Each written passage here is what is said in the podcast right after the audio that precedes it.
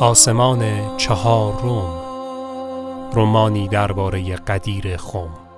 نوشته فریبا کلهور کاری از مجتمع آموزشی سراج. فصل نهم.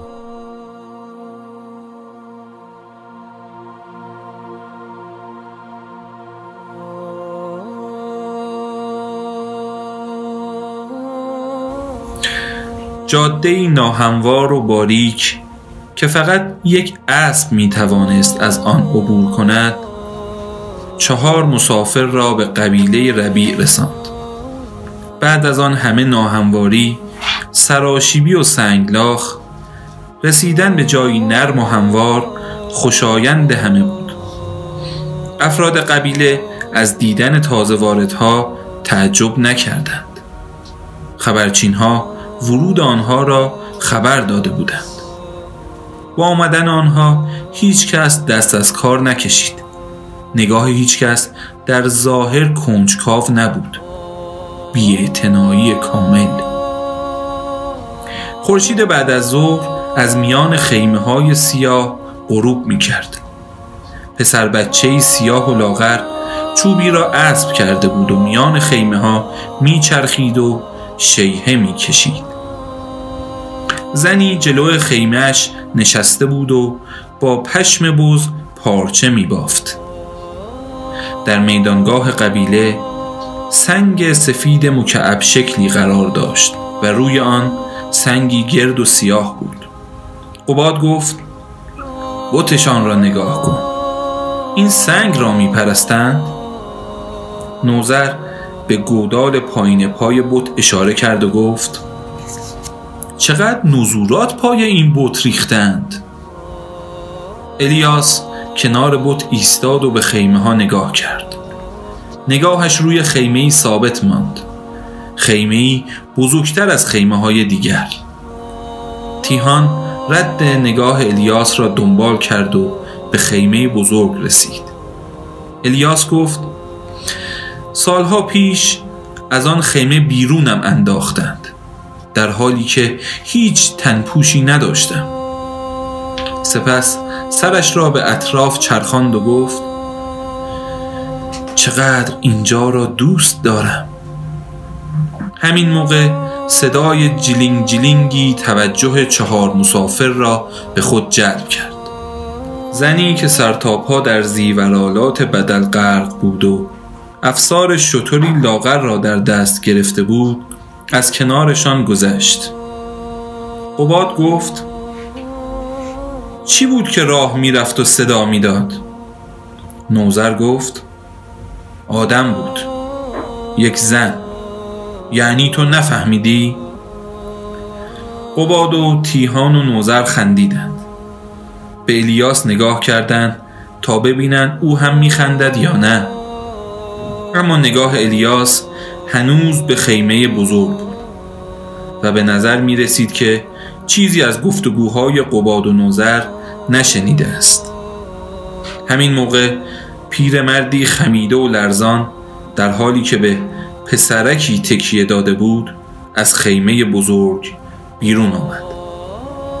صورت الیاس از خوشحالی شکفت اما قبل از اینکه به طرف پیرمرد برود صدای قباد را شنید که به نوزر می گفت آن پسر فیروز نیست. نوزر گفت خودش است او اینجا چه می کند برده شده است؟ آه پسرک فیروز بیچاره. الیاس به طرف پیرمرد دوید و گفت سلام امو جان. شنیده بودم که سالت دارید. اموی الیاس گفت از تو تعجب می‌کنم. یا عقل نداری یا زیادی عقل داری. برای چه آمده ای؟ الیاس خندید. نگاهی کوتاه به فیروز انداخت و به امویش گفت شاید هم خیال می‌کنم که عقل زیادی دارم. امو گفت برای چه آمده ای؟ آن پسر کیست؟ آن دوتا مرده متحرک را از کجا آورده ای؟ الیاس دست لرزان امویش را بوسید و گفت او پسر سمرا است پیرمرد خیلی فکر کرد تا توانست سمرا را به یاد بیاورد زیر لب گفت آها سمرا و ادامه داد و آن از گور در آمده ها الیاس برگشت و از دور دو پیرمرد را نگاه کرد که نگاهشان به فیروز بود و درباره او حرف می زدند. گفت تو تا در راه مانده راهزنها همه کاروانشان را قارت کرده و بردند و این دوتا را وسط صحرا رها کردند و دوباره پنهانی به فیروز نگاه کرد که با چشمان درشت سیاهش به پیرمردها نگاه می‌کرد اموی پیر برای سومین بار پرسید برای چه آمده ای؟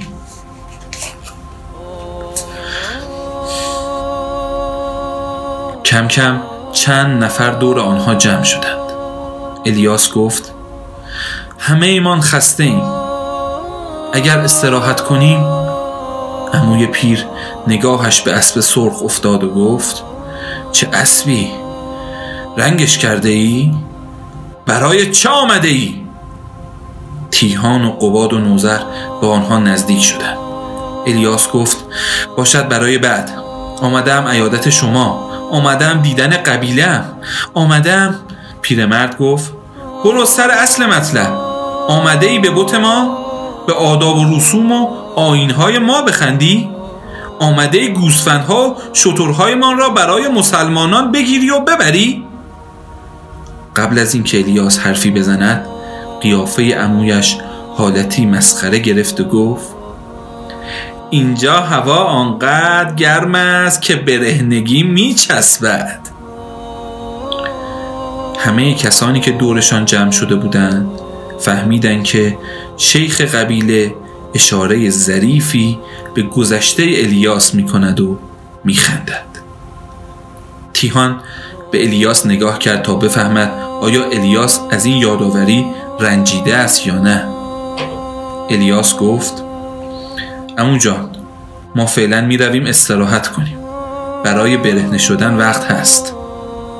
بعد افسار اسبش را از دست تیهان گرفت. راهش را باز کرد و رفت. تیهان و قباد و نوزر هم به دنبالش رفتند. شیخ از بیاعتنایی الیاس رنجید. اما گذشت ده سال و بیماری شیخ را موجودی زمینگیر و ضعیف کرده بود. به فیروز گفت مرا ببر. فیروز دست او را گرفت و به خیمهش برگرداند. وقتی از دیگران دور شدند قباد گفت باید فیروز را هم با خودمان ببریم. من پدرش را می‌شناسم. دوست من است. اگر بفهمد که برای نجات پسرش کاری نکرده ام میرنجد. نوزر گفت اما چطور؟ چطور او را نجات بدهیم؟ قباد گفت نمی‌دانم الیاس تو راهی به ذهنت نمی‌رسد؟ الیاس گفت فعلا باید فکری برای جای خواب بکنیم هوا تقریبا تاریک شده است قباد انگار که حرف او را نشنیده است گفت اگر همراهی نباشد من می‌دانم چه کار باید بکنم. او را قاپ می‌زنم. مثل یک مش گردو قاپ می‌زنم. نوزر گفت با این تفاوت که نمی‌توانی فیروز را توی جیبت قایم کنی. الیاس گفت اگر در شرایط بهتری بودیم به حرفهایتان میخندیدم. اما تیهان گفت اینجا فامیل و آشنایی نداری الیاس؟ نمی شود شب را در خیمه آنها بگذرانی؟ الیاس گفت نصف مردم قبیله فامیل منند اما از ترس اموهارس کی جرأت دارد که به ما پناه بدهد؟ بعد ناگهان ایستاد. انگار چیزی به یاد آورده بود. گفت بیایید. دنبالم بیایید. قباد گفت مگر کار دیگری هم از دستمان برمی آید الیاس از خیمه ها دور شد. به الیاس از خیمه ها دور شد. به تخت سنگ های بزرگ رسید. از آنها بالا رفت و به همراهانش گفت که دنبالش بروند. وقتی سرانجام الیاس از رفتن باز ایستاد به همراهانش گفت اینجا بهترین جا برای زندگی سه چهار روزه است. یک قار کوچک و جمع جور. بچه که بودم با همبازی هایم اینجا بازی می کردیم فکر می کنم هنوز هم اینجا جای بازی بچه های قبیله باشد.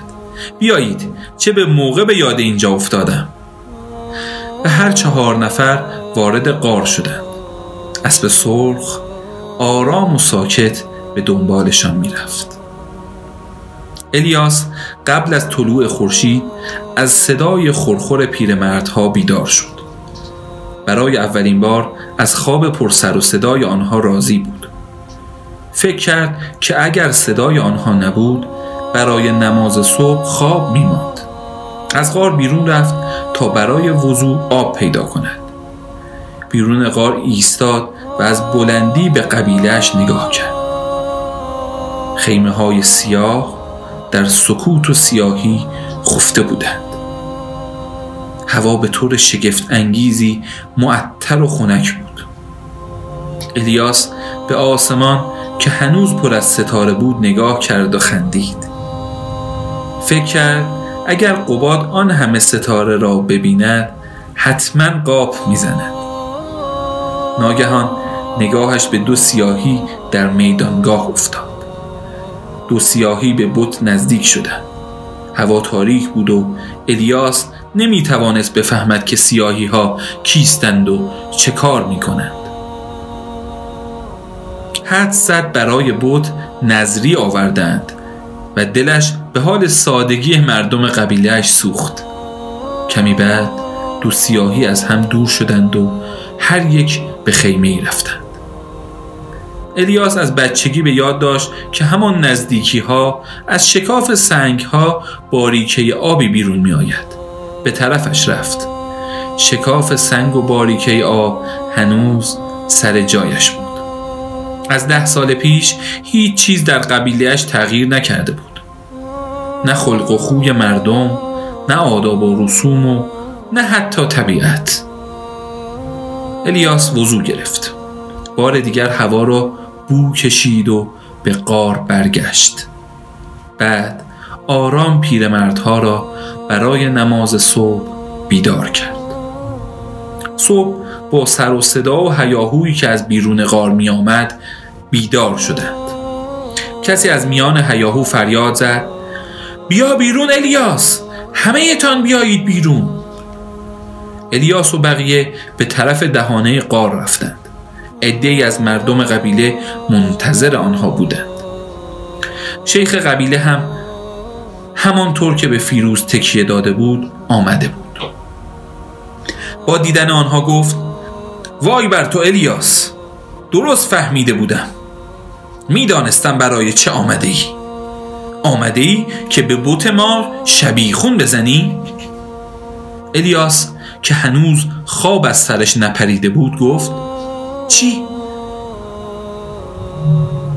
به بوت چه کار کنم؟ مردی که صدایی زنانه داشت گفت پایتان را به اینجا نگذاشته شروع کردید؟ فیروز برگشت و به مرد نگاه کرد. او قیس بود یکی از دو راهزنی که او را به شیخ حارس هدیه کرده بودند. الیاس گفت من که نمی‌دانم چه می‌گویید. شیخ گفت ای مردم او برادرزاده من است و تا جایی که یادم هست او هیچ وقت نمی‌داند دیگران چه می‌گویند. بیا الیاس. پیرمردهای بیدندان شما هم بیایید و آن پسر بچه. پسر سمرا تو هم بیا.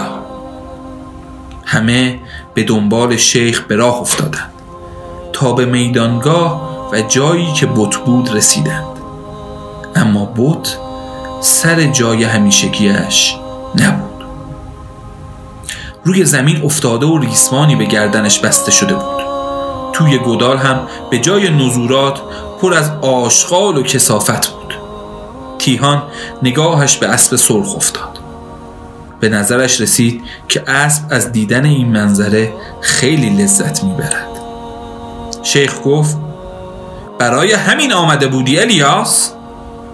الیاس گفت من از چیزی خبر ندارم. این کار من نیست. کار ما نیست. و ناگهان به یاد دو سیاهی افتاد. گفت کسانی که این کار را کردند خواستند ما را مقصر جلوه دهند. همان مردی که صدایی نازک داشت گفت پس تو میدانی که کسانی این کار را کردند نه یک نفر. شیخ گفت گوش کن الیاس همین امروز می روی همه تان می روید وگرنه با این که برادر زادم هستی حسابت را می‌رسم. قباد گفت ما هنوز خسته ایم یکی دو روز میمانیم و می‌رویم. شیخ گفت مواظب باشید در این یکی دو روز خطایی نکنید. سپس به کسانی که اطرافش بودند گفت چرا همینطور ایستاده اید؟ مثل اولش تمیزش کنید و سر جایش بگذارید. این کسافت ها را هم از اینجا جمع کنید. با این حرف یکی دوید تا آب بیاورد. یکی تنه مکعبی بوت را سر جایش گذاشت. یکی سنگ گرد را روی آن گذاشت یکی ها را از گدال جمع کرد. یکی بر سر بوت آب ریخت و یکی با دست آن را تمیز کرد. وقتی بوت مثل قبل تمیز شد شیخ حارس آرام در گوش فیروز چیزی گفت. فیروز به طرف خیمه شیخ دوید و کمی بعد با شمشیر شیخ برگشت. شیخ شمشیر را گرفت. نگاه تهدیدآمیزی به الیاس کرد. بلند و محکم به بوت گفت نمی‌دانم کی جرأت کرده با تو این طور رفتار کند. اگر بدانم و مطمئن باشم چه کسی این کار را کرده او را تنبیه می کنم ولی اگر تو میدانی و کاری از دستت ساخته است با این شمشیر حسابش را برس. سپس شمشیرش را به بت تکیه داد و همراه فیروز راه خیمه اش را در پیش گرفت. بعد از این حرف همه پراکنده شدند. الیاس و همراهانش هم به قار برگشتند. تیهان جلو قار نشست. اسب را رها کرد تا از علفهای کوهی بچرد و گفت حالا چه کار باید بکنیم الیاس؟ الیاس از داخل قار جواب داد. منتظر میمانیم. همین موقع تیهان از دور فیروز را دید که ظرفی زیر بز گذاشت و آن را دوشید. تیهان گفت چقدر گرسنمه. الیاس مقداری خرمای خشک در دامن او ریخت و گفت اینها آخرین خرماها اند. پیرمردها به یکدیگر نگاه کردند. قباد احساس کرد دستش ناخداگاه به طرف خرماهای تیهان می رود و می خواهد آنها را بقابد الیاس نگاهی به قباد و نوزر کرد و گفت و البته هنوز کمی فقط کمی گوشت خشک مانده. پیرمردها ذوق زده گوشت ها را گرفتند و از فرط گرسنگی فوری توی دهان انداختند و شروع به مکیدن کردند. ناگهان تیهان گفت الیاس بیا بودو بیاین. الیاس و دو پیرمرد به طرف دهانه قار دویدند و فیروز را دیدند که با ظرفی پر از غذا از کوه بالا می آمد. وقتی فیروز نفس زنان به آنها رسید قباد ظرف غذا را از دست او قاب زد و گفت حالت چطور پسرم؟ اذیتت نکردند؟ فیروز گفت نه اذیتم نکردند اما می‌خواهم فرار کنم نوزر گفت معلوم است که باید فرار کنی. ما هم کمکت می‌کنیم. الیاس گفت صبر کنید آرام باشید به موقع این کار را می‌کنیم حالا فیروز تو باید رفتارت مثل همیشه باشد نباید نشان بدهی که نوزر و قباد را می‌شناسی. فیروز گفت می‌دانم. راهزنها اینجایند. مواظبشان باشید. آنها مرا به شیخ هدیه دادند و بخشیده شدند. چهار چشمی مراقب منند. الیاس گفت برو دیگر زودتر برو. فیروز رفت و قباد فوری ظرف را روی زمین گذاشت و نشست به خوردن. غذا سرشیر بود و نان تازه. نوزر گفت یادمون رفت بپرسیم این غذا را کی فرستاده؟ تیهان گفت غیر از شیخ کی جرأت می کند برای ما غذا بفرستد؟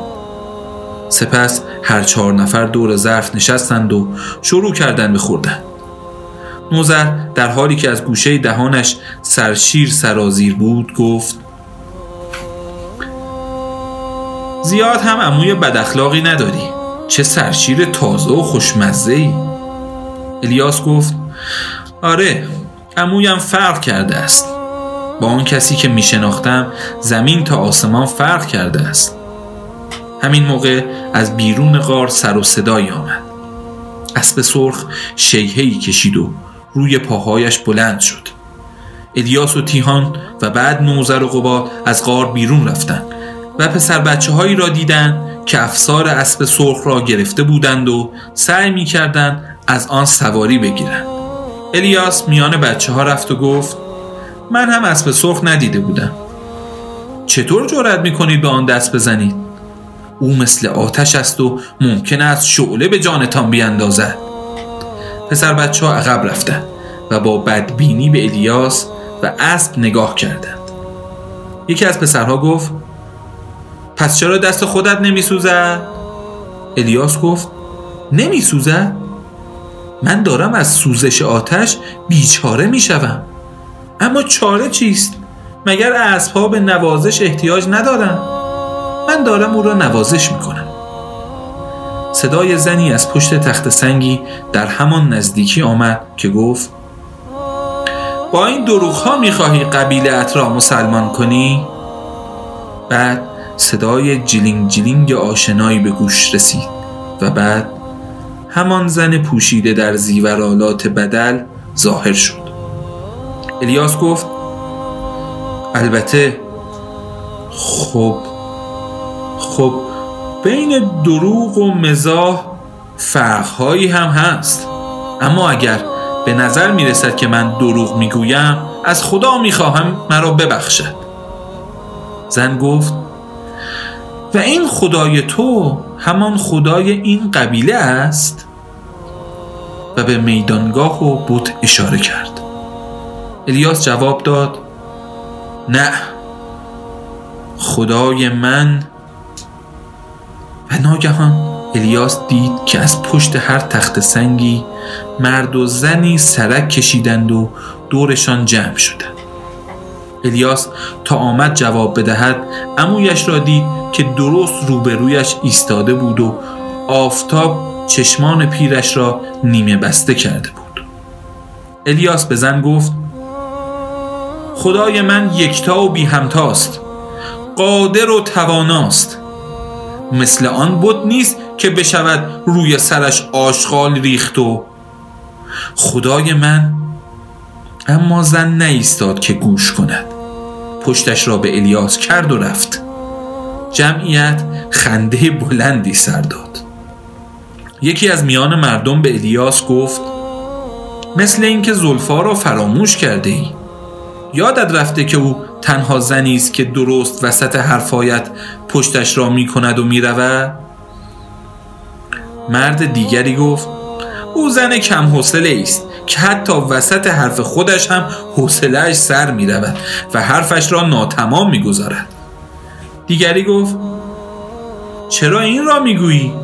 موقعی که شوهرش داشت وصیت می‌کرد و جان می‌داد زلفا حوصلهاش سر رفت و پی کارش رفت الیاس به اسم زلفا فکر کرد. زلفا زلفا آه چطور زلفا را فراموش کرده بود؟ مردی گفت چطور او را نشناختی؟ مرد دیگری گفت شرط میبندم زیر آن همه زلم زیمبو خودش هم خودش را نمی‌شناسد. مردم دوباره خندیدند. چشم الیاس که به عموی پیرش افتاد او را خندان و شاد و سرحال دید و خوشحال شد.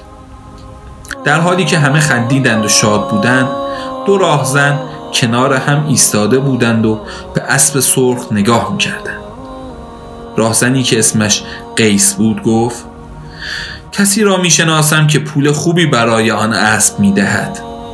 آن دیگری راهزنی که صورتی پرزگیل داشت و اسمش سعد بود گفت چطور می شود آن را دزدید؟